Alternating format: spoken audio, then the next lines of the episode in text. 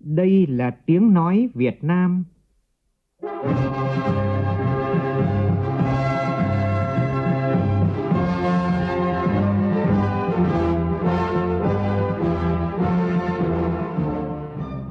là tiếng nói Việt Nam, phát thanh từ Hà Nội, thủ đô nước Cộng hòa xã hội chủ nghĩa Việt Nam.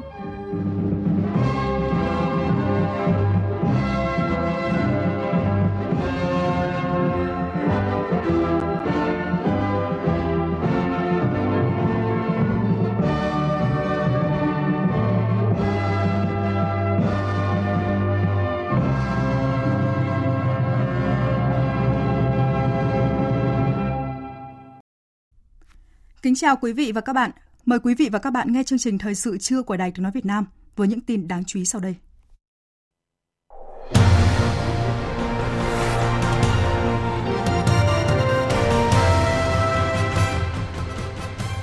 Thủ tướng Phạm Minh Chính yêu cầu khẩn trương khắc phục hậu quả vụ cháy tại huyện Thanh Trì, Hà Nội.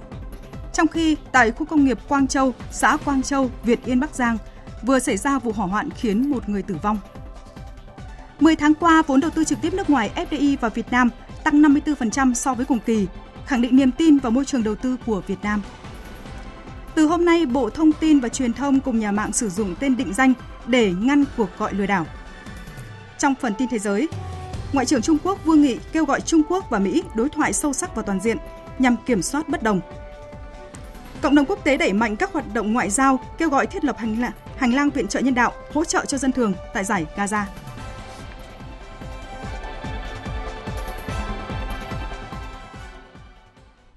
Bây giờ là tin chi tiết.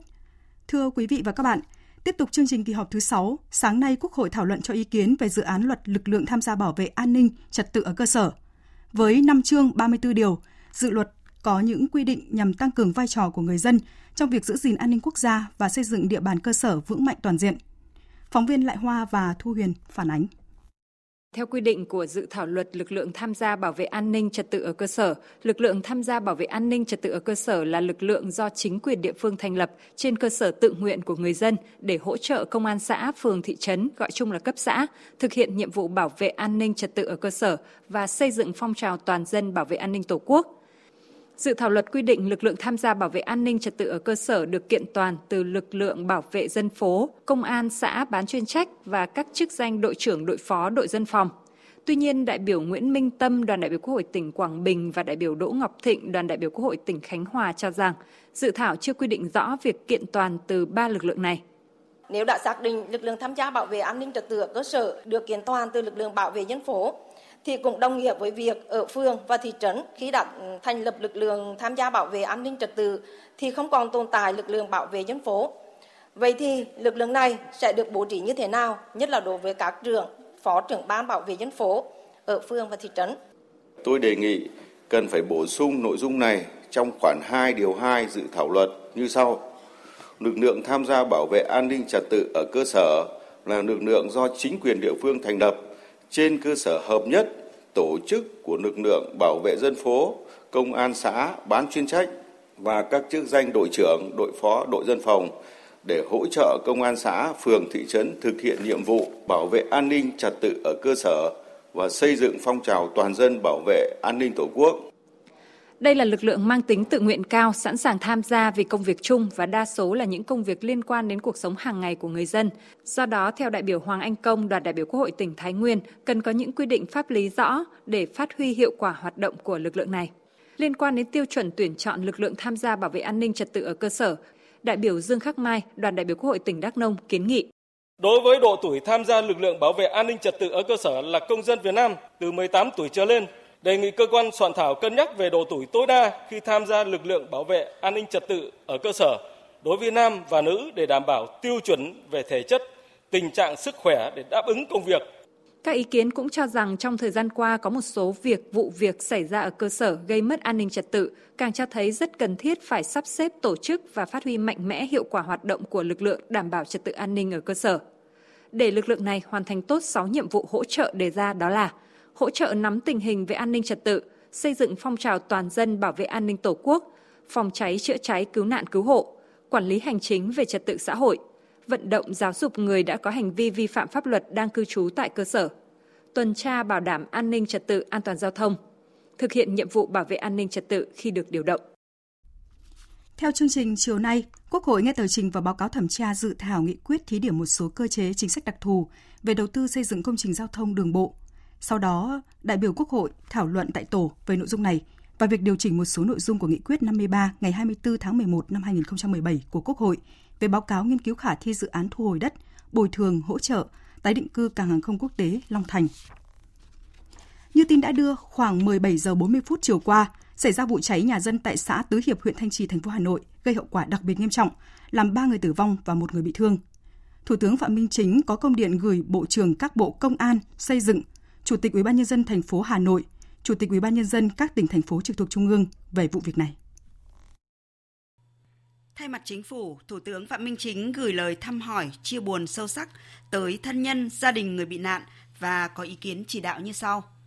Ủy ban nhân dân thành phố Hà Nội chỉ đạo tổ chức thăm hỏi, động viên hỗ trợ vật chất, tinh thần cho gia đình người bị nạn, phối hợp chặt chẽ với Bộ Công an chỉ đạo các lực lượng chức năng khẩn trương khắc phục hậu quả và điều tra xác định nguyên nhân vụ cháy, xử lý nghiêm hành vi vi phạm nếu có theo quy định của pháp luật. Các bộ, công an, xây dựng và ủy ban nhân dân các tỉnh, thành phố trực thuộc trung ương tiếp tục nâng cao trách nhiệm, triển khai thực hiện quyết liệt, thực chất có hiệu quả các chỉ đạo của Ban Bí thư, Quốc hội, Chính phủ, Thủ tướng Chính phủ về công tác phòng cháy chữa cháy và cứu nạn cứu hộ, tăng cường công tác thanh tra, kiểm tra, kết hợp tuyên truyền hướng dẫn các giải pháp cấp bách nhằm hạn chế tối đa xảy ra cháy nổ và thiệt hại do cháy nổ gây ra, bảo đảm an toàn, tài sản, sức khỏe, tính mạng của nhân dân. Văn phòng Chính phủ thường xuyên theo dõi, đôn đốc, kiểm tra các bộ, cơ quan, địa phương thực hiện nghiêm nhiệm vụ được giao tại công điện này. Vào lúc 0 giờ sáng nay tại khu công nghiệp Quang Châu, xã Quang Châu, Việt Yên, Bắc Giang, cũng xảy ra vụ hỏa hoạn khiến một người tử vong. Thời điểm này, trong lúc hàng trăm công nhân xây dựng đang thi công mở rộng khu công nghiệp Quang Châu đang ngủ thì lán trại bỗng dưng bốc cháy dữ dội. Sau đó ngọn lửa lan rộng không thể kiểm soát. Trước vụ việc bất ngờ, hàng trăm công nhân đã bật dậy tháo chạy khỏi hiện trường. Một công nhân không may mắc kẹt trong đám cháy, tử vong. Thưa quý vị và các bạn, cháy nổ khi đã xảy ra thường gây hậu quả lớn, vì vậy phòng cháy là biện pháp đặc biệt quan trọng.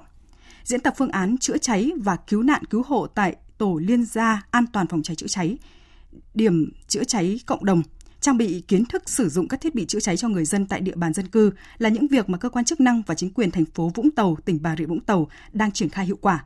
Từ đó người dân tại địa bàn cơ sở được trang bị kiến thức tự bảo vệ, bảo vệ cộng đồng và tài sản xã hội khi có sự cố cháy nổ xảy ra. Ghi nhận của Lưu Sơn, phóng viên thường trú tại thành phố Hồ Chí Minh khi mà đã xảy ra đám cháy xảy ra những cái việc nó rất là bất ngờ và vội vã như vậy thì ờ, phản ứng của mỗi người thì nó có rất là nhiều cái biến số mà không có dự tính được. Thì chính là nhờ những cái buổi tập như thế này thì chúng tôi cũng rút được nhiều cái kinh nghiệm. Tuyên truyền như này cực kỳ là ý nghĩa và người dân sẽ nắm bắt được những cái phương tiện để thoát nạn khi mà xảy ra cái sự cố. Tôi thấy như là những cái ờ, mặt nạ chống độc này, những cái ờ, dây từ tầng trên xuống cũng là một những cái biện pháp mà hết sức là thiết thực trong cái thời điểm này hiện thành phố Vũng Tàu đã thành lập 120 tổ liên gia an toàn phòng cháy chữa cháy trong khu dân cư, 112 mô hình điểm chữa cháy cộng đồng, góp phần trang bị kiến thức an toàn phương tiện phòng cháy chữa cháy cho dân cư để kịp thời xử lý khi có tình huống cháy xảy ra. Phường Thắng Nhì là địa phương đầu tiên của thành phố Vũng Tàu đã thành lập tổ liên gia an toàn phòng cháy chữa cháy. Hiện có 4 khu phố trên địa bàn phường đã thành lập 59 tổ liên gia an toàn phòng cháy chữa cháy, từ nay đến cuối năm, phường sẽ thành lập thêm 60 tổ nữa.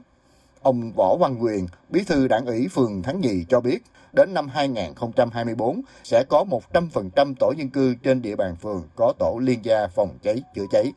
Chủ trương của đảng ủy phường đã giao cho chính quyền phát động toàn dân trang bị mỗi gia đình là một bình chữa cháy, xây dựng các cái điểm chữa cháy công cộng ở khu dân cư. Phường Ất Nhì được chọn một cái tổ dân cư để làm thí điểm từ ngày 1 tháng 10 năm 22 thì đến nay là toàn phường có được là 59 tổ với khoảng 900 bình chữa cháy và hiện nay cái số bình trong dân là khoảng hơn 2 ngàn.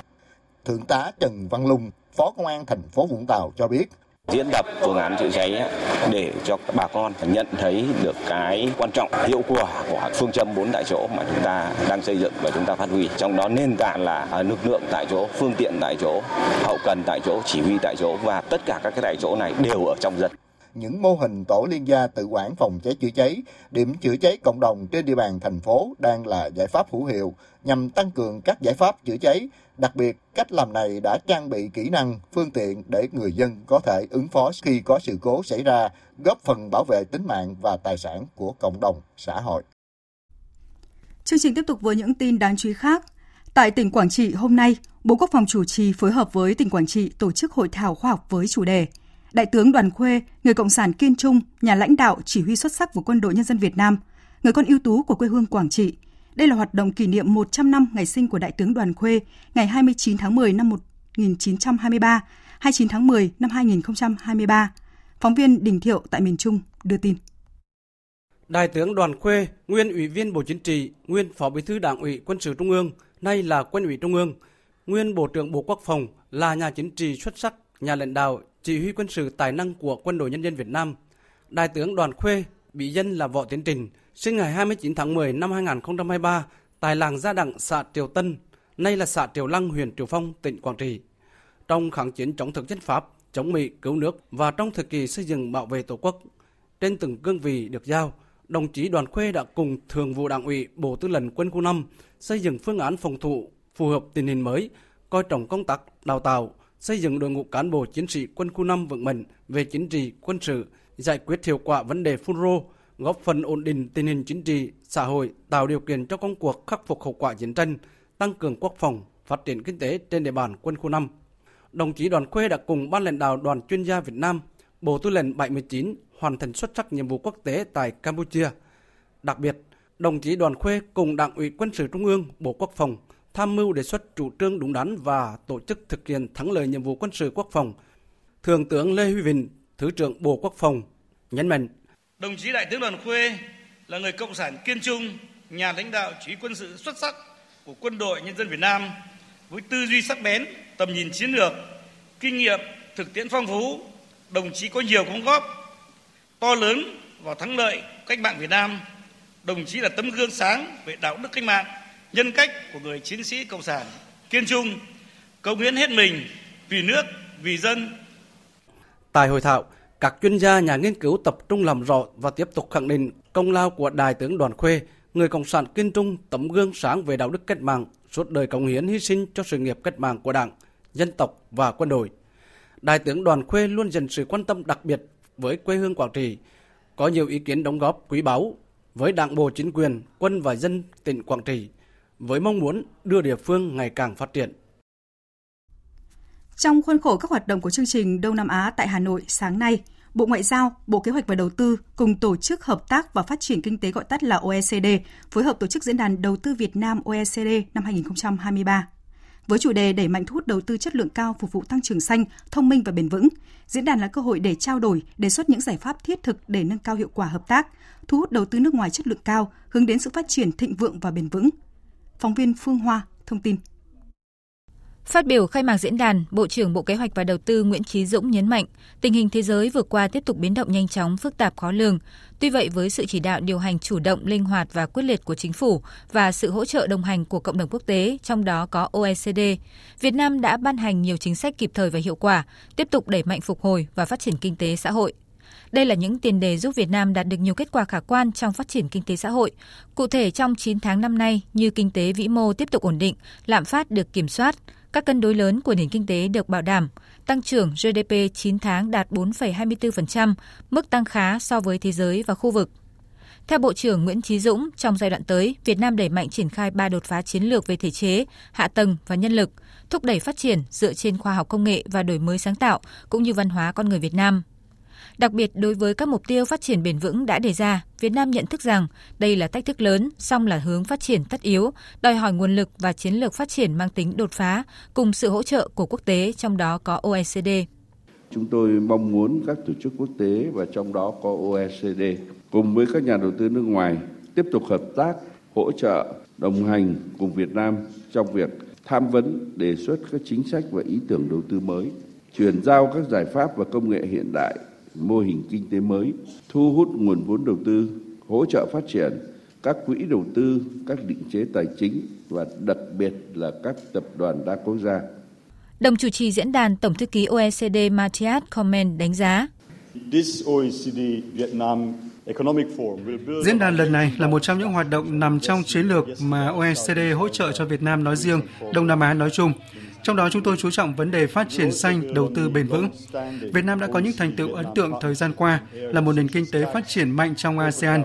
Tốc độ tăng trưởng của Việt Nam tăng mạnh qua các năm, kể cả thời điểm dịch bệnh năm 2020 vẫn đạt tăng trưởng dương. Tôi kỳ vọng Việt Nam sẽ đạt tốc độ tăng trưởng GDP 6,5% trong năm nay và 6,6% trong năm sau.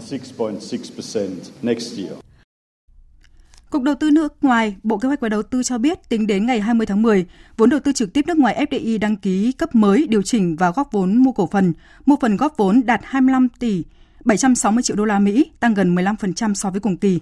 Trong đó có 2.608 dự án mới được cấp giấy chứng nhận đăng ký đầu tư với tổng vốn đăng ký đạt hơn 15 tỷ đô la Mỹ, tăng 54% so với cùng kỳ năm trước. Số lượt dự án điều chỉnh vốn duy trì mức tăng so với cùng kỳ, khẳng định niềm tin của các nhà đầu tư vào môi trường đầu tư của Việt Nam và tiếp tục đưa ra các quyết định mở rộng dự án hiện hữu. Tại hội nghị tuyên dương người nộp thuế tiêu biểu thủ đô năm 2022 diễn ra hôm qua, có 260 doanh nghiệp người nộp thuế tiêu biểu đã được biểu dương.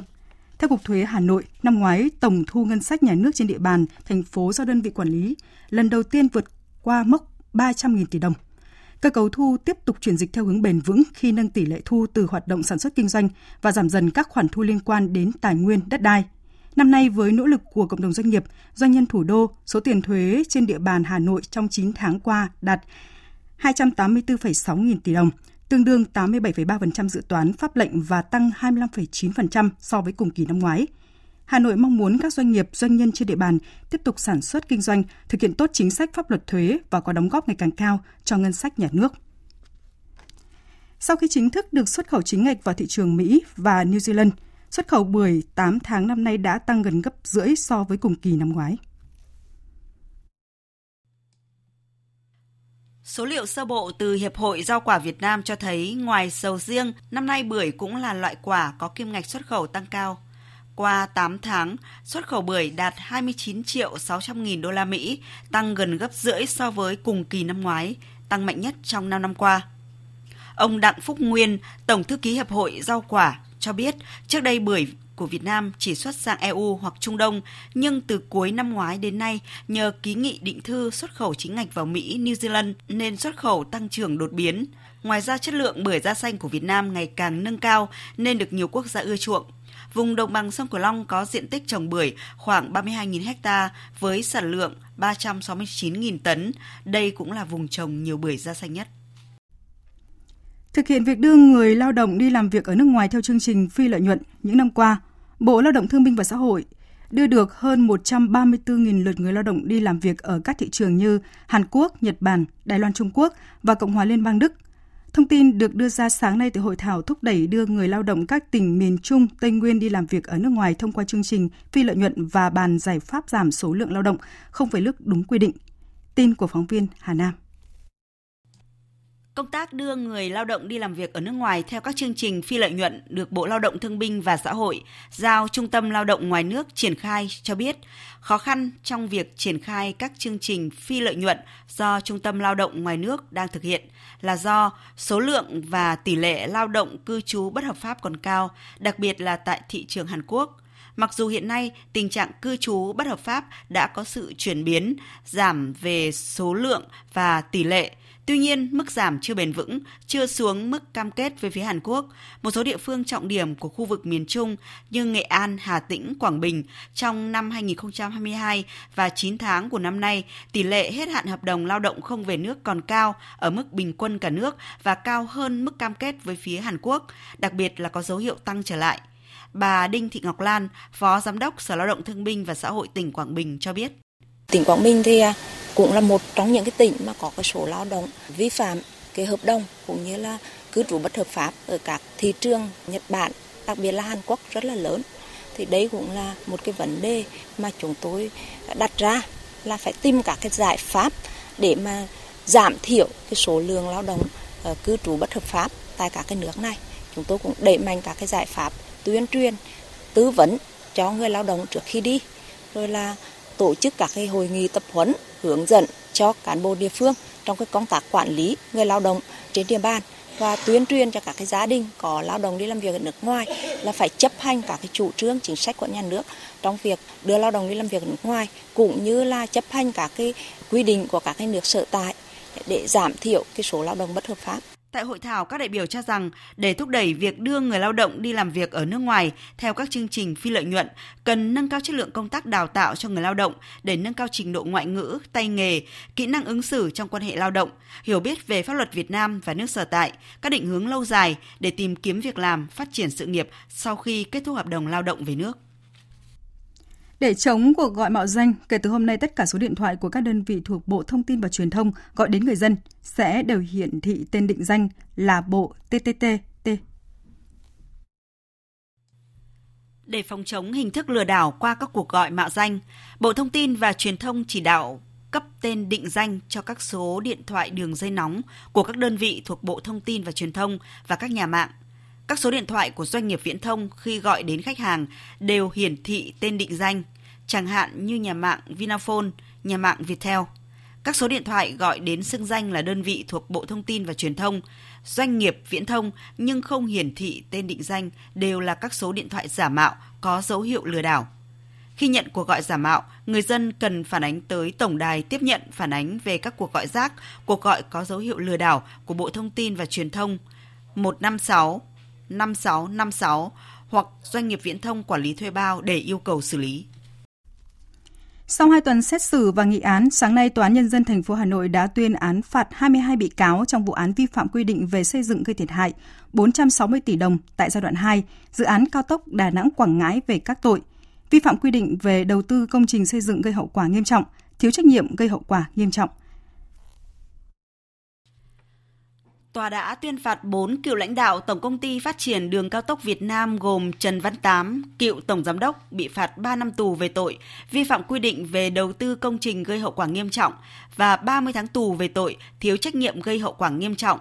Tổng hợp hình phạt chung là 5 năm 6 tháng tù. Mai Tuấn Anh, cựu Chủ tịch Hội đồng thành viên, cựu Tổng Giám đốc, bị phạt 42 tháng tù về tội thiếu trách nhiệm gây hậu quả nghiêm trọng. Nguyễn Mạnh Hùng, cựu phó tổng giám đốc 4 năm tù về tội vi phạm quy định về đầu tư công trình gây hậu quả nghiêm trọng. Tổng hợp với bản án 7 năm tù ở giai đoạn 1 trước đó, hình phạt chung là 11 năm tù. Lê Quang Hào, cựu phó tổng giám đốc bị phạt 2 năm tù về tội vi phạm quy định về đầu tư công trình gây hậu quả nghiêm trọng. Tổng hợp với bản án 6 năm tù của giai đoạn 1, hình phạt chung là 8 năm tù.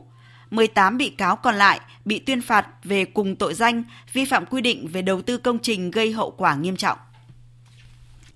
Lãnh đạo Công an thành phố Hồ Chí Minh cho biết các đơn vị nghiệp vụ Công an thành phố đang đồng loạt kiểm tra nhà xe Thành Bưởi và các văn phòng đại diện vì có dấu hiệu trốn thuế. Hàng loạt vi phạm của nhà xe Thành Bưởi đã được chỉ ra trong thông báo kết quả kiểm tra của Sở Giao thông Vận tải thành phố Hồ Chí Minh. Cụ thể, nhiều lái xe vi phạm thời gian lái xe liên tục quá 4 giờ và vi phạm thời gian lái xe làm việc trong ngày quá 10 giờ. Công ty không thực hiện theo dõi khám sức khỏe định kỳ lái xe. Công ty không trích xuất được dữ liệu tổng hợp về hồ sơ lý lịch phương tiện, không cập nhật đầy đủ quá trình hoạt động của phương tiện vào lý lịch phương tiện, số chuyến trong tháng, số chuyến xe lũy kế, tổ chức đón trả khách thường xuyên lặp đi lặp lại hàng ngày tại trụ sở chính, chi nhánh, văn phòng đại diện – vi phạm quy định về kinh doanh và điều kiện kinh doanh vận tải bằng xe ô tô. Chương trình tiếp tục với thông tin thời tiết qua phần tổng hợp của biên tập viên Hiền Lương. Thưa quý vị và các bạn, từ chiều tối và đêm nay cho đến ngày mai, miền Bắc sẽ đón một đợt không khí lạnh mới tràn xuống gây ra mưa rào và rông trên diện rộng. Riêng vùng núi cục bộ có mưa vừa mưa to. Từ đêm mai, miền Bắc chuyển lạnh về đêm và sáng, vùng núi có nơi trời rét, nhiệt độ sẽ giảm từ 3 đến 4 độ so với những ngày trước đó. Đối với khu vực Trung Bộ trời có nắng và tăng nhiệt, đêm có mưa rào và rông với mức nhiệt cao nhất trong khoảng từ 32 đến 33 độ. Đối với khu vực Tây Nguyên và Nam Bộ trong hôm nay vẫn có mưa rào và rông rải rác, cục bộ có mưa to và tập trung vào chiều tối. Mưa sẽ làm cho chiều cường tăng ở khu vực ven biển Đông Nam Bộ, có nguy cơ ngập úng trong khoảng thời gian sáng sớm và buổi chiều.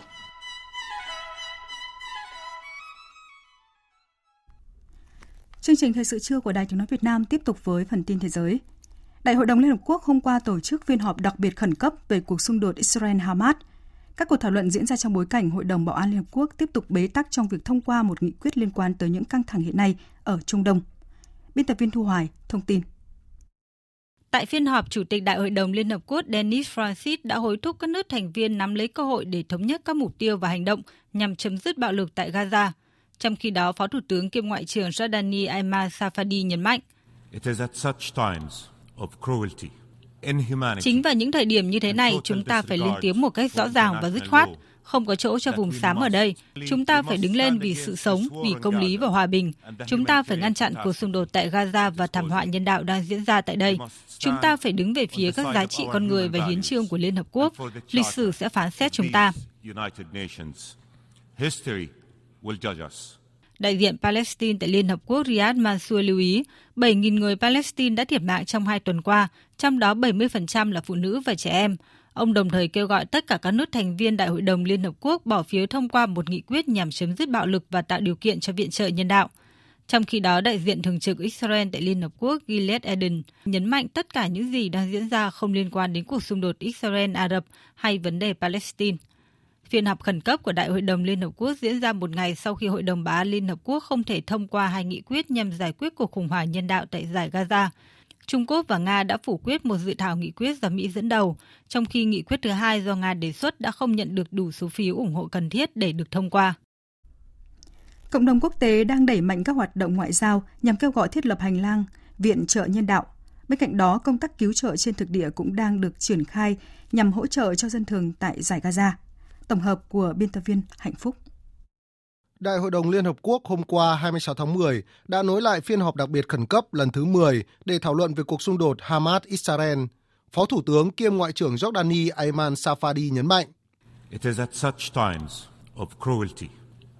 Chính vào những thời điểm như thế này, chúng ta phải lên tiếng một cách rõ ràng và dứt khoát không có chỗ cho vùng xám ở đây. Chúng ta phải đứng lên vì sự sống, vì công lý và hòa bình. Chúng ta phải ngăn chặn cuộc xung đột tại Gaza và thảm họa nhân đạo đang diễn ra tại đây. Chúng ta phải đứng về phía các giá trị con người và hiến trương của Liên Hợp Quốc. Lịch sử sẽ phán xét chúng ta. Cùng thời điểm, thông báo chung phát đi từ Hội nghị Thượng đỉnh Liên minh châu Âu đang diễn ra tại Bruxelles, Bỉ cũng bày tỏ quan ngại sâu sắc đối với tình hình nhân đạo đang xấu đi ở Gaza tuyên bố kêu gọi tiếp cận và viện trợ nhân đạo liên tục, nhanh chóng, an toàn và không bị cản trở đối với những người cần giúp đỡ thông qua tất cả các biện pháp cần thiết, bao gồm các hành lang nhân đạo và tạm dừng xung đột vì nhu cầu nhân đạo. Chủ tịch Hội đồng châu Âu Charles Michel nhấn mạnh, hành lang nhân đạo cấp thiết tại giải Gaza là không thể chờ đợi. Ta đã nói rất nhiều về sự cần thiết của các hành động nhân đạo. Tình hình nhân đạo đang xấu đi nghiêm trọng và tầm quan trọng của việc triển khai các biện pháp nhằm đảm bảo khả năng tiếp cận thiết bị và viện trợ nhân đạo, thực phẩm, nước, điện, thuốc men. Chúng ta cần phải tích cực, bao gồm cả các hành lang nhân đạo, các điểm tạm dừng nhân đạo, để cho phép viện trợ nhân đạo được chuyển giao. Theo số liệu của Liên Hợp Quốc, khoảng 1,4 triệu trong số 2,3 triệu cư dân của Gaza đã phải rời bỏ nhà cửa, hơn một nửa số cơ sở chăm sóc sức khỏe ban đầu ở Gaza và khoảng 1 phần 3 số bệnh viện tại đây đã ngừng hoạt động. Nhu cầu viện trợ nhân đạo tại giải Gaza đang trở nên cấp thiết hơn bao giờ hết. Tuy nhiên, đến thời điểm hiện tại mới có khoảng hơn 60 xe tải chở hàng viện trợ đi qua cửa khẩu Rafah của Ai Cập vào giải Gaza. Con số được ví như giọt nước trong đại dương mênh mông. Mỹ và Trung Quốc cần đưa quan hệ hai nước trở lại quỹ đạo phát triển lành mạnh, ổn định và bền vững. Đây là thông điệp được Ngoại trưởng Mỹ và Trung Quốc đưa ra sau cuộc gặp giữa diễn ra hôm qua ở thủ đô Washington của Mỹ. Tổng hợp của biên tập viên Hồng Nhung. Phát biểu mở đầu cuộc gặp, người đồng cấp nước chủ nhà Antony Blinken tại Bộ Ngoại giao Mỹ, Ngoại trưởng Vương Nghị hy vọng hai bên cần đối thoại sâu sắc và toàn diện để giảm thiểu những hiểu lầm và ổn định mối quan hệ song phương – bày tỏ mong muốn mở rộng hợp tác với Mỹ, Ngoại trưởng Trung Quốc cho rằng chính sách này sẽ có lợi cho cả hai bên nhằm ổn định quan hệ Trung Mỹ và đưa mối quan hệ này trở lại quỹ đạo phát triển lành mạnh, ổn định và bền vững.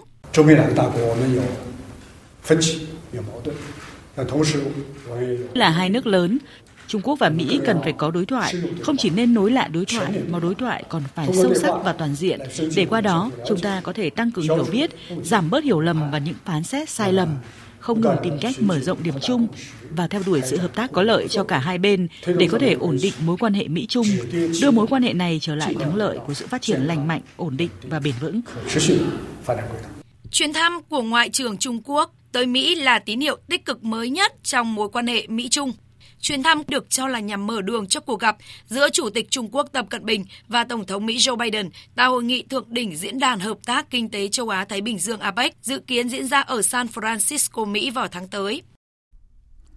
Thủ tướng Pháp Elizabeth Box vừa công bố các biện pháp tăng cường chống bạo lực đô thị với các nội dung đáng chú ý như tuyển thêm 8.500 cảnh sát và hiến binh, thành lập lực lượng hành động Cộng hòa, bổ sung các hình phạt đối với trẻ vị thành niên tham gia gây rối, cũng như là ràng buộc thêm trách nhiệm của phụ huynh. Tin của phóng viên Mạnh Hà, thường trú Đài Tiếng Nói Việt Nam tại Pháp. 4 tháng sau khi diễn ra các vụ bạo loạn đô thị bắt nguồn từ vụ việc cảnh sát bắn chết một thiếu niên ở ngoại ô thủ đô Paris, Thủ tướng Pháp bà Elizabeth Bock hôm qua đã công bố các biện pháp mới để tăng cường an ninh và phòng ngừa các cuộc bạo loạn đô thị tái diễn, nhất là ngăn chặn sự tham gia của trẻ vị thành niên. Theo đó, Pháp sẽ thành lập một đơn vị mới có tên gọi Lực lượng Hành động Cộng hòa với sự tham gia của nhiều cơ quan liên ngành bao gồm thẩm phán, cảnh sát, tư pháp, tài chính, xã hội và giáo dưỡng. Lực lượng hành động Cộng hòa sẽ được triển khai chủ yếu tại những khu vực đô thị phức tạp về an ninh trật tự và dự kiến sẽ được ra mắt trước tại các thành phố Besançon, Valence và Maubeuge vào cuối năm nay. Bên cạnh việc bổ sung lực lượng hành pháp, Pháp cũng tăng cường các biện pháp tư pháp. Những đối tượng là trẻ vị thành niên, vi phạm trật tự an ninh hay tham gia gây rối sẽ được đưa vào các cơ sở giáo dưỡng bảo trợ thanh niên, thậm chí các trường hợp cá biệt sẽ phải trải qua các chương trình giám sát và rèn luyện trong quân đội. Theo con số thống kê từ cuộc bạo loạn diễn ra vào cuối tháng 6 vừa qua, 30% số người gây rối bị cảnh sát thẩm vấn là trẻ vị thành niên và 40% trong số này là dưới 16 tuổi. Thủ tướng Pháp bà Elizabeth Borg khẳng định, nếu một trẻ vị thành niên tham gia chống phá thì các bậc cha mẹ dù ly dị hay chưa, hoặc sống cùng con cái hay không, cũng sẽ phải chịu trách nhiệm đền bù tài chính cho các tổn thất do con em mình gây ra. Sẽ không ai được miễn trừ và tất cả đều phải có trách nhiệm đối với xã hội. Tổng thư ký Liên Hợp Quốc Antonio Guterres thông báo thành lập một cơ quan cố vấn gồm 39 thành viên để giải quyết các vấn đề trong quản trị quốc tế đối với trí tuệ nhân tạo gọi tắt là AI. Hội đồng Bảo an Liên Hợp Quốc cần thể hiện vai trò lãnh đạo và định hướng các biện pháp chung về tính minh bạch, trách nhiệm giải trình và giám sát các hệ thống AI.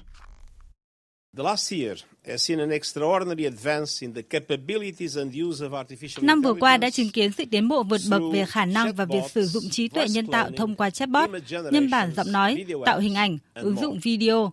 Và đây chỉ là một ví dụ về những khả năng đáng kinh ngạc cũng như những mối nguy cơ tiềm ẩn của trí tuệ nhân tạo AI. Những nỗ lực của cơ quan cố vấn sẽ mang tính toàn diện và dựa trên các giá trị phổ quát được ghi trong hiến trương Liên Hợp Quốc. Họ sẽ ngay lập tức bắt tay vào công việc bởi đây là một cuộc chạy đua với thời gian.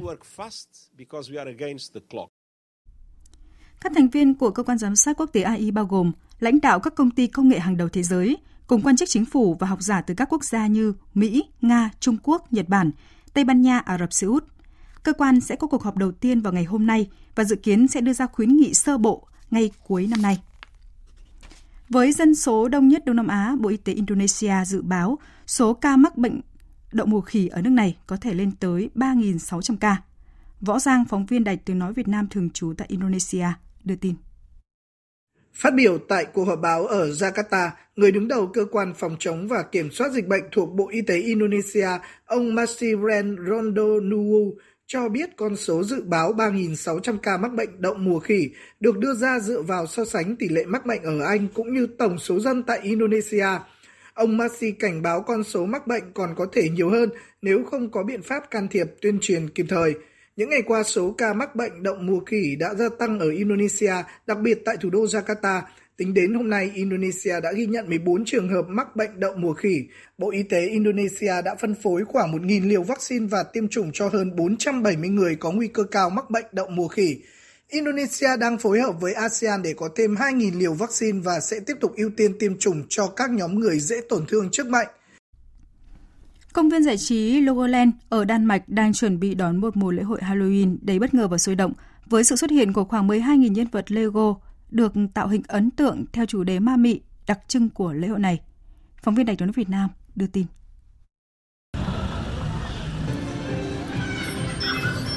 Hàng nghìn mảnh ghép Lego đã được sử dụng để tạo ra các nhân vật gắn liền với ngày lễ Halloween truyền thống như bí ngô, nhện, chuột hay những cây nấm đầy màu sắc. Nổi bật trong đó có trái bí ngô khổng lồ được tạo ra từ 100.000 mảnh ghép Lego. Phải mất tới 3 tuần để các nhà sáng tạo sản phẩm tạo ra quả bí ngô đặc biệt có độ rộng tới 2,5 mét, cao 1,5 mét này. Quản lý sự kiện, bà Christina Osterhansen cho biết Chúng tôi có cánh đồng bí ngô nơi chúng tôi đã thu hoạch tất cả các quả bí ngô này và sau đó chúng tôi tổ chức triển lãm ở đây. Chúng tôi muốn xây dựng cánh đồng bí ngô Lego lớn nhất từng thấy.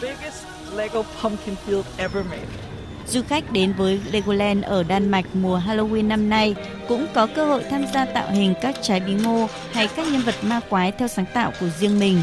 Sau đó tất cả sẽ được trưng bày trên một cánh đồng bí ngô ở đây trong suốt mùa Halloween, dự kiến kết thúc vào ngày 5 tháng 11 tới. Ông Carsten Freise, một du khách đến từ Đức, cho biết.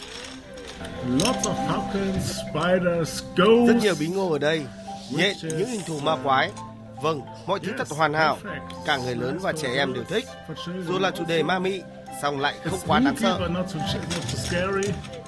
Những mảnh ghép Lego bắt đầu xuất hiện vào năm 1932 tại Vinland, Đan Mạch, nơi Legoland đầu tiên trên thế giới mở cửa vào năm 1968.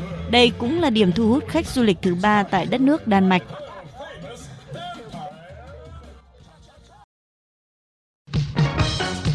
Lao động, công đoàn Lao động, công đoàn Quý vị và các bạn đang nghe chương trình Thời sự trưa của Đài Tiếng nói Việt Nam.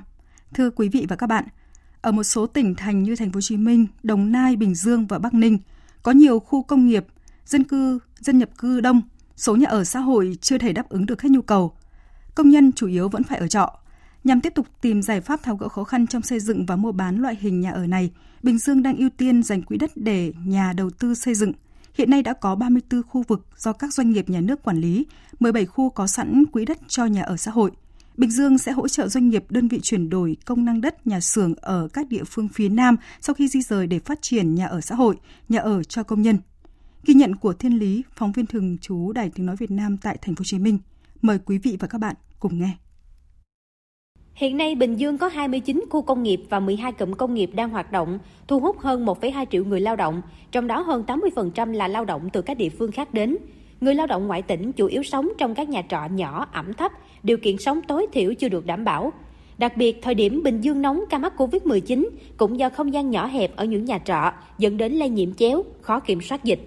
Bà Mai Thị Hồng, Chủ tịch Công đoàn Công ty trách nhiệm hữu hạn Time International Việt Nam ở thành phố Dĩ An cho biết, công ty hiện có hơn 3.000 công nhân, trong đó 60% người lao động xa quê phải sống trong phòng trọ chật hẹp nhiều năm, khiến sức khỏe người lao động bị ảnh hưởng. Ở cái khu ở chuột rất là ẩm thấp, đâu có mang lại sức khỏe cho người lao động người lao động khi về ở trong cái 16 mét vuông thôi ví dụ hai vợ chồng hai đứa con thì đâu có chỗ nào để sinh hoạt thì nó sẽ ảnh hưởng đến sức khỏe sau giờ làm việc chúng ta về nhà có một cái căn hộ mà khang trang thoải mái chúng ta nghỉ ngơi để tái tạo sức khỏe để ngày mai chúng ta lại tiếp tục lao động để đáp ứng chỗ ở cho công nhân, thời gian qua Bình Dương đã xây dựng hàng ngàn căn nhà ở xã hội, thế nhưng cung chưa đủ cầu. Mặt khác, việc người lao động tiếp cận mua được căn hộ giá gốc vẫn còn gặp nhiều khó khăn. Ông Trần Văn Hoạt, Chủ tịch Công đoàn Công ty Astro Engineering Việt Nam ở thành phố Thủ Dầu Một cho biết, chỉ vài công nhân trong tổng số hơn 3.100 lao động trong công ty mua được nhà ở xã hội. Trong giai đoạn tới, mong rằng công nhân sẽ có cơ hội được tiếp cận thông tin, sở hữu căn nhà giá rẻ để ổn định cuộc sống. Ông Hoạt cũng đề xuất nên thông tin rộng rãi trên các trang của công đoàn để ai có nhu cầu mua thì đăng ký. Mặt khác, ngành chức năng cần đơn giản hóa các thủ tục để công nhân đỡ vất vả, tốn thời gian giống như đi mua nhà ở thương mại. Những người có điều kiện mua một căn nhà mấy tỷ, người ta tiếp cận cái căn nhà bằng thủ tục rất đơn giản, không cần phải xác nhận quá nhiều cầu kỳ như vậy đâu. Cho nên thực sự người lao động qua rất nhiều bước để mua được căn nhà. Vừa phải nghỉ làm, đi lại rất nhiều, xin nhiều giấy tờ xác nhận. Cho nên là rất cần là tạo điều kiện cho người lao động là tiếp cận dễ nhất bây giờ đang chuyển đổi số cũng có thể đăng ký trên trang mạng trên các đường link đấy thì tạo điều kiện sớm nhất để cho những người lao động người ta có thể tiếp cận Bình Dương đang dự thảo đề án phát triển nhà ở xã hội, nhà ở công nhân giai đoạn 2021-2025, định hướng đến năm 2030. Theo đó, tỉnh sẽ đầu tư khoảng 172.000 căn nhà ở xã hội, đáp ứng cho khoảng 678.300 người, cao gấp 2 lần chỉ tiêu được chính phủ giao. Trước tiên, từ nay đến năm 2025, sẽ xây trước 42.200 căn, đáp ứng cho khoảng 163.400 người. Mặc dù tỉnh có những định hướng phát triển, nhưng quá trình thực hiện các chính sách về nhà ở xã hội cũng đã bộc lộ một số khó khăn hạn chế. Đặc biệt, thủ tục đầu tư nhà ở xã hội rườm rà hơn so với nhà ở thương mại, khiến cho chủ đầu tư ngao ngán. Bên cạnh đó, việc bán nhà ở xã hội còn phức tạp và kéo dài. Luật nhà ở hiện hành chưa có quy định cho phép tổ chức doanh nghiệp, hợp tác xã thuộc đối tượng được mua, thuê nhà ở xã hội để cho công nhân ở, trong khi trên thực tế nhu cầu của họ là rất lớn. Ông Lê Như Thạch, Chủ tịch Hội đồng Quản trị Tập đoàn Beacon kiến nghị. Về mặt thủ tục đầu tư thì chúng ta không thể rút ngắn được phải theo quy định của luật pháp. Tuy nhiên thì nên gặp ra các cái cơ quan chuyên môn để mà phụ trách cái việc này để thúc đẩy cái việc đầu tư các cơ quan này thì phải có đủ thẩm quyền để mà có thể kết nối giữa các cái ban ngành các cái huyện thị để từ đó mà làm cho cái thủ tục nhanh hơn và cái cuối cùng mà nên à, ban hành một cái danh mục các cái người đủ điều kiện mua nhà ở xã hội khi họ đăng ký mua bất cứ dự án nào thì không cần phải phải xem xét nữa. Ông Võ Hoài Ngân, Giám đốc Sở Xây dựng tỉnh Bình Dương nhấn mạnh, khi đề án được ban hành sẽ có các giải pháp tháo gỡ khó khăn cho nhà đầu tư, cũng như minh bạch, công khai để người lao động được tiếp cận mua nhà ở xã hội nhằm tránh tình trạng đầu cơ. Khi lập quy hoạch, tỉnh cũng ưu tiên quỹ đất gần đô thị, khu công nghiệp để xây dựng nhà ở xã hội. Bộ Xây dựng đã ghi nhận những kiến nghị của doanh nghiệp địa phương và sắp tới sẽ bỏ 20% đất làm nhà ở xã hội trong dự án nhà ở thương mại, gỡ vướng các quy định chồng chéo. Về đối tượng thụ hưởng nhà ở xã hội, theo luật nhà ở hiện hành, dự thảo đã bổ sung đối tượng được mua là hợp tác xã, doanh nghiệp. Về vấn đề doanh nghiệp kiến nghị người ở chung nhà với người khác không được mua nhà ở xã hội, ông Võ Văn Ngân cho rằng điều này chưa chính xác. Khi sở diện xác minh là sẽ gửi vào sở tài nguyên môi trường và ủy ban dân huyện thị xác minh chỉ cần huyện thị xác minh nói là người này đã đứng tên giấy chứng nhận quyền sở hữu nhà hoặc là có quyền sử đất thì chúng tôi sẽ không giải quyết cho trường hợp đó về ờ, cơ sở dữ liệu người lao động thì cái này cũng đã có trong cái dự thảo luật rồi thì sắp tới là trách nhiệm sẽ xây dựng cơ sở dữ liệu toàn quốc đã hưởng nhà xã hội và nhu cầu hy vọng sắp tới nó sẽ có nhiều cái tiếp cận dễ dàng hơn Kết thúc hội thảo, ông Nguyễn Hoàng Thao, Phó Bí thư tỉnh ủy Bình Dương cho biết, tỉnh ủy đã nhận diện được những khó khăn trong quá trình phát triển nhà ở xã hội để kịp thời tháo gỡ những cái gì thuộc kiến nghị của Trung ương, kiến nghị sửa đổi bổ sung luật thì ghi nhận, đề xuất.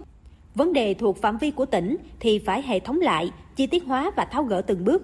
Như vậy mới đạt được mục tiêu cao cả là đem lại nơi ở, chỗ an cư cho những người đang thực sự rất cần.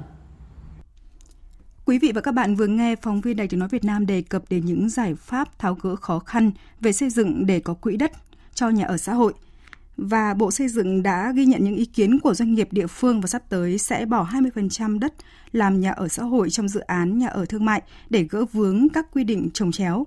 Về đối tượng thụ hưởng nhà ở xã hội thì theo luật nhà ở hiện hành, dự thảo đã bổ sung đối tượng được mua là hợp tác xã và doanh nghiệp. Tiếp theo chương trình như thường lệ là trang tin đầu tư tài chính và bản tin thể thao.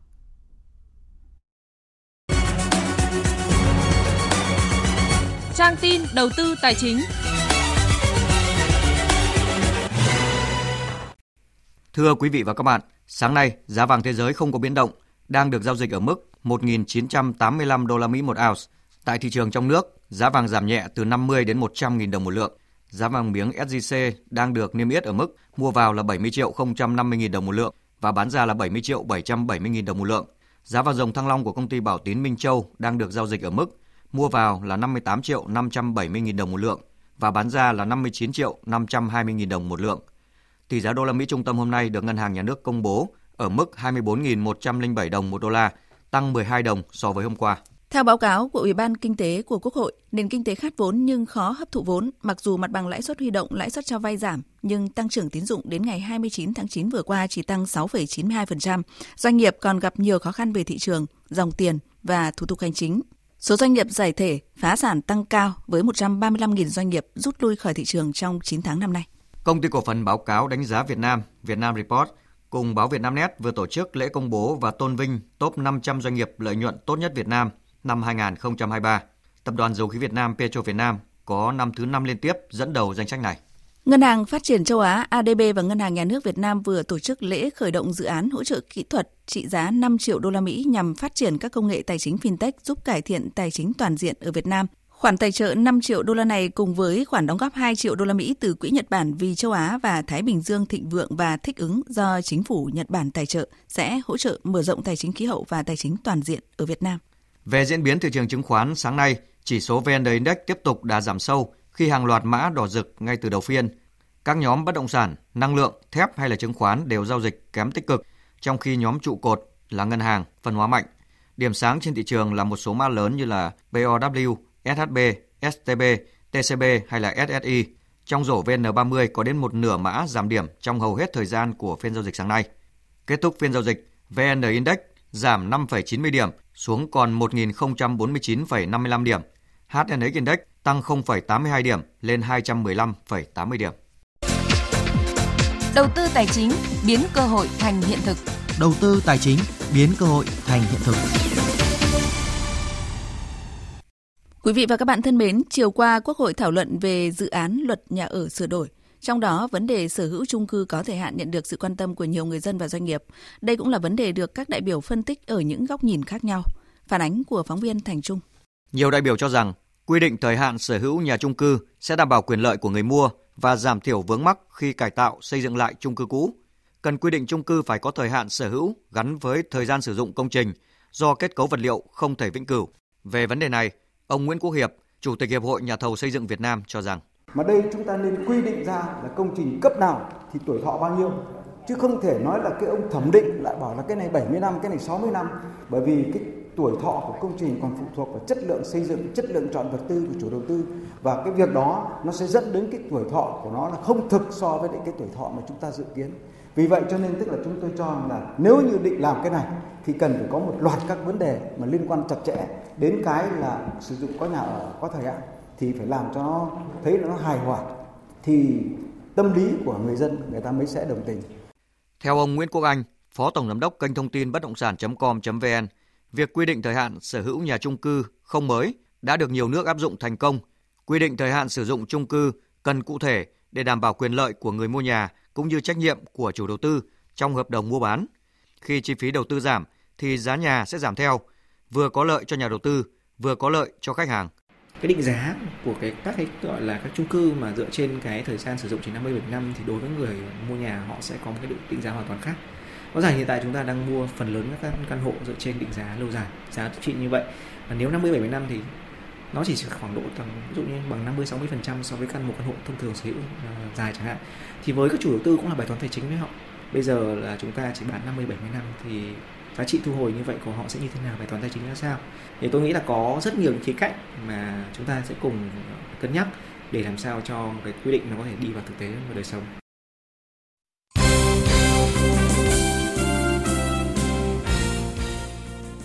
Thưa quý vị và các bạn, sáng nay 27 tháng 10, vận động viên bơi Lê Tiến Đạt đã xuất sắc vượt qua các đối thủ để mang về tấm huy chương vàng đầu tiên cho đoàn thể thao người khuyết tật Việt Nam ở nội dung 100m bơi ếch với thành tích 1 phút 24 giây 04 tại Asian Paragame 4 đang diễn ra tại Hàng Châu, Trung Quốc.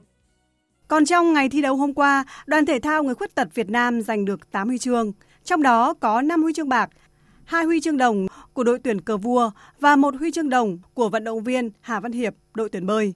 Vận động viên Lê Văn Việt, người giành tấm huy chương bạc cá nhân môn cờ vua chia sẻ. Cảm xúc của em rất là vui ạ. Thì mình cũng vượt qua được nhiều đối thủ mạnh để đạt được huy chương nhưng mà không đạt được như kỳ vọng thôi ạ. Kỳ vọng thì vẫn là muốn có huy chương vàng nhưng mà không đạt được như kỳ vọng nhưng mà được huy chương bạc thì cũng là rất là vui rồi ạ. Tối qua, đội tuyển bóng đá nữ Việt Nam thi đấu trận gia quân tại bảng C, vòng loại thứ hai Olympic 2024 khu vực châu Á. Dù rất nỗ lực, nhưng cao trò của huấn luyện viên Mai Đức Chung đã nhận thất bại 0-1 trước chủ nhà Uzbekistan. Trận này, đội tuyển nữ Việt Nam đã bỏ lỡ khá nhiều cơ hội. Huấn luyện viên Mai Đức Chung bày tỏ sự tiếc nuối.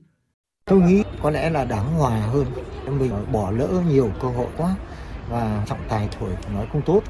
Không phải vì thua mà tôi nói trọng tài không tốt đâu. Nhưng có cái tình huống mà chúng ta được phạt thì trọng tài không phạt. Thế còn về phía đội chúng ta thì là chúng ta phối hợp chưa được tốt. Sức thì rõ ràng là chúng ta hơn người ta. Người ta trượt rút rất là nhiều. Rồi khu tiền vệ chúng ta cầm bóng còn chuyển hỏng nhiều quá. Tranh cướp không được quyết liệt không tốt. Cuối cùng là chúng ta thua. Tôi cũng xin lỗi người hâm mộ. Ở trận đấu cung bảng tuyển nữ Nhật Bản thắng đậm tuyển nữ Ấn Độ 7-0 Tại lượt trận tiếp theo diễn ra ngày 29 tháng 9, tuyển Việt Nam gặp Ấn Độ lúc 17 giờ giờ Việt Nam, còn Uzbekistan đối mặt với Nhật Bản lúc 19 giờ. Còn vào tối nay, vòng 2 V-League 2023-2024 khởi tranh với cặp đấu giữa Viettel và Đông Á Thanh Hóa. Đây được xem là trận cầu tâm điểm của vòng đấu này và công nghệ VA sẽ được đưa vào sử dụng. Trước đó, cả Viettel và Thanh Hóa đều chỉ giành được một điểm ở vòng 1. Đội bóng quân đội hòa chủ nhà Sông Lam Nghệ An 1-1, còn đội bóng xứ Thanh hòa đội khách Hồng Lĩnh Hà Tĩnh 2-2. Trước trận đấu vòng 2, cầu thủ đôi bên đều bày tỏ sự quyết tâm giành chọn 3 điểm. Tiền vệ Nguyễn Hoàng Đức của Viettel và tiền đạo Lâm Tập Bông bên phía Thanh Hóa nói. Thanh Hóa giờ là một đóng rất là tốt của V-League. Họ có huấn luyện viên rất là tốt. Thi đấu trên sân nhà thì Viettel sẽ luôn ra sân với tinh thần cao nhất và sẽ hướng đến một trận đấu thật là hay và giành được chiến thắng. Viettel là một đối thủ có lối chơi rất là khó chịu. Tiêu của Đông Á Thanh Hóa là giành 3 điểm. Màn so tài giữa Viettel và Đông Á Thanh Hóa bắt đầu từ lúc 19 giờ 15 trên sân hàng đẫy. Ngày thi đấu thứ ba của giải điền kinh vô địch quốc gia, giải đấu đang diễn ra tại Trung tâm huấn luyện quân sự quốc gia 4 ở Miếu Môn Hà Nội. Các vận động viên thi đấu chung kết hai nội dung đi bộ 20 km nam và nữ. Hai vận động viên của đoàn Đà Nẵng là Nguyễn Thị Thanh Phúc và Võ Xuân Vĩnh đã thâu tóm cả hai huy chương vàng. Nguyễn Thị Thanh Phúc và Võ Xuân Vĩnh chia sẻ. Đây là lần Thanh Phúc vô địch 17 năm liên tục và đã có 20 năm sự nghiệp thi đấu. Thời tiết thi đấu rất là tốt, à, cũng giống như trong lộ trình thi đấu, đường thi đấu rất là đẹp và ban tổ chức cũng chăm sóc vận động viên rất là chu đáo. Em thi đấu giải vô địch từ năm 2012 đến giờ thì à, đây là lần đầu tiên vô địch. Còn những năm trước thì ngưng Ngân là vô địch.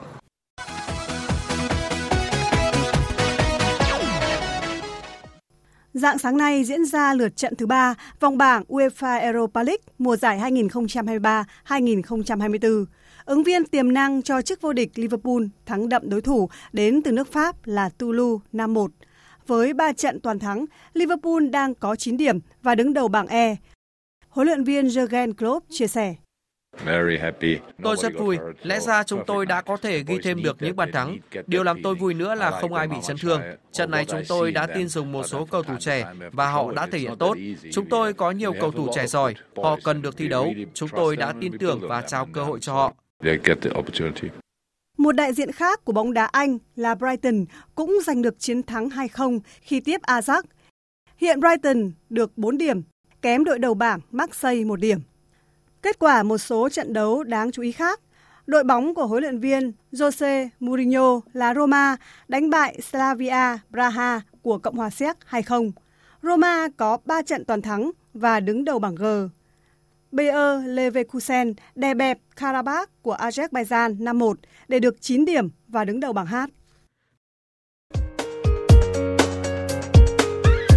Dự báo thời tiết Dự báo thời tiết chiều và đêm nay, phía Tây Bắc Bộ chiều nắng đêm có mưa vài nơi, gió nhẹ, nhiệt độ từ 20 đến 32 độ. Phía Đông Bắc Bộ chiều nắng đêm có mưa vài nơi, gió nhẹ, nhiệt độ từ 21 đến 33 độ. Khu vực từ Thanh Hóa đến Thừa Thiên Huế có mưa rào và rông vài nơi, gió nhẹ, nhiệt độ từ 22 đến 31 độ.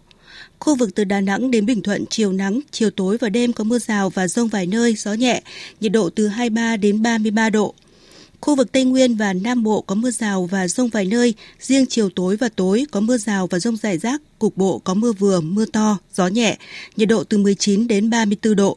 Khu vực Hà Nội chiều nắng đêm không mưa, gió nhẹ, nhiệt độ từ 23 đến 33 độ. Dự báo thời tiết biển, vùng biển Bắc và Nam Vịnh Bắc Bộ, vùng biển từ Quảng Trị đến Quảng Ngãi, vùng biển từ Bình Định đến Ninh Thuận, vùng biển từ Bình Thuận đến Cà Mau, khu vực từ Cà Mau đến Kiên Giang, khu vực giữa và Nam Biển Đông, khu vực quần đảo Trường Sa thuộc tỉnh Khánh Hòa, khu vực Vịnh Thái Lan có mưa rào rải rác và có nơi có rông, tầm nhìn xa trên 10 km giảm xuống từ 4 đến 10 km trong mưa, gió nhẹ. Khu vực Bắc Biển Đông có mưa rào rải rác và có nơi có rông, tầm nhìn xa trên 10 km giảm xuống từ 4 đến 10 km trong mưa, gió Đông Bắc đến Đông cấp 3, cấp 4, từ đêm gió hoạt động mạnh dần. Khu vực quần đảo Hoàng Sa thuộc thành phố Đà Nẵng có mưa rào và rông vài nơi, tầm nhìn xa trên 10 km, gió Đông Bắc đến Đông cấp 3, cấp 4. Vừa rồi là thông tin dự báo thời tiết chi tiết các vùng trên cả nước. Trước khi kết thúc chương trình, chúng tôi tóm lược những tin chính vừa phát. Về vụ cháy tại xã Tứ Hiệp, huyện Thanh Trì, thành phố Hà Nội gây hậu quả đặc biệt nghiêm trọng, làm 3 người tử vong và một người bị thương. Thủ tướng Phạm Minh Chính đã có công điện yêu cầu các lực lượng chức năng khẩn trương khắc phục hậu quả và điều tra, xác định nguyên nhân vụ cháy, xử lý nghiêm hành vi vi phạm nếu có theo quy định của pháp luật. Tiếp tục chương trình kỳ họp thứ 6 cho ý kiến về dự án luật lực lượng tham gia bảo vệ an ninh trật tự ở cơ sở. Với 5 chương 34 điều, dự án luật lực lượng tham gia bảo vệ an ninh trật tự ở cơ sở nhằm xây dựng địa bàn cơ sở vững mạnh toàn diện. Thảo luận tại hội trường, các ý kiến cho rằng trong thời gian qua có một số việc, vụ việc xảy ra ở cơ sở gây mất an ninh trật tự, càng cho thấy cần thiết phải sắp xếp tổ chức và phát huy mạnh mẽ hiệu quả hoạt động của lực lượng đảm bảo trật tự an ninh ở cơ sở. Theo Cục Đầu tư nước ngoài, Bộ Kế hoạch và Đầu tư, 10 tháng qua tổng vốn đăng ký đạt hơn 15 tỷ đô la Mỹ, tăng 54% so với cùng kỳ năm trước. Trong đó có 2.608 dự án mới được cấp giấy chứng nhận đăng ký đầu tư, tiếp tục khẳng định niềm tin của nhà đầu tư vào môi trường đầu tư của Việt Nam. Tại cuộc gặp người đồng cấp Antony Blinken trong chuyến thăm Mỹ, Ngoại trưởng Trung Quốc Vương Nghị kêu gọi hai nước cần đối thoại sâu sắc và toàn diện. Chuyến thăm Mỹ 3 ngày của ông Vương Nghị là động thái mới nhất trong hàng loạt tương tác giữa Mỹ và Trung Quốc nhằm tìm cách kiểm soát bất đồng và tránh xung đột. Tổng thư ký Liên Hợp Quốc Antonio Guterres thông báo thành lập một cơ quan cố vấn gồm 39 thành viên để giải quyết các vấn đề trong quản trị quốc tế đối với trí tuệ nhân tạo AI. Hội đồng Bảo an Liên Hợp Quốc cần thể hiện vai trò lãnh đạo và định hướng các biện pháp chung về tính minh bạch, trách nhiệm giải trình và giám sát các hệ thống AI. Cơ quan sẽ có cuộc họp đầu tiên vào ngày hôm nay và dự kiến sẽ đưa ra các khuyến nghị sơ bộ ngay cuối năm nay. Những thông tin tóm lược vừa rồi đã kết thúc chương trình thời sự trưa của Đài Tiếng nói Việt Nam. Chương trình do các biên tập viên Chương trình do các biên tập viên Thu Hằng Đức Hưng, Nguyễn Hằng và Thu Hòa thực hiện với sự tham gia của kỹ thuật viên Thu Huệ, chịu trách nhiệm nội dung Hoàng Trung Dũng. Cảm ơn quý vị đã quan tâm lắng nghe. Xin kính chào và hẹn gặp lại quý vị.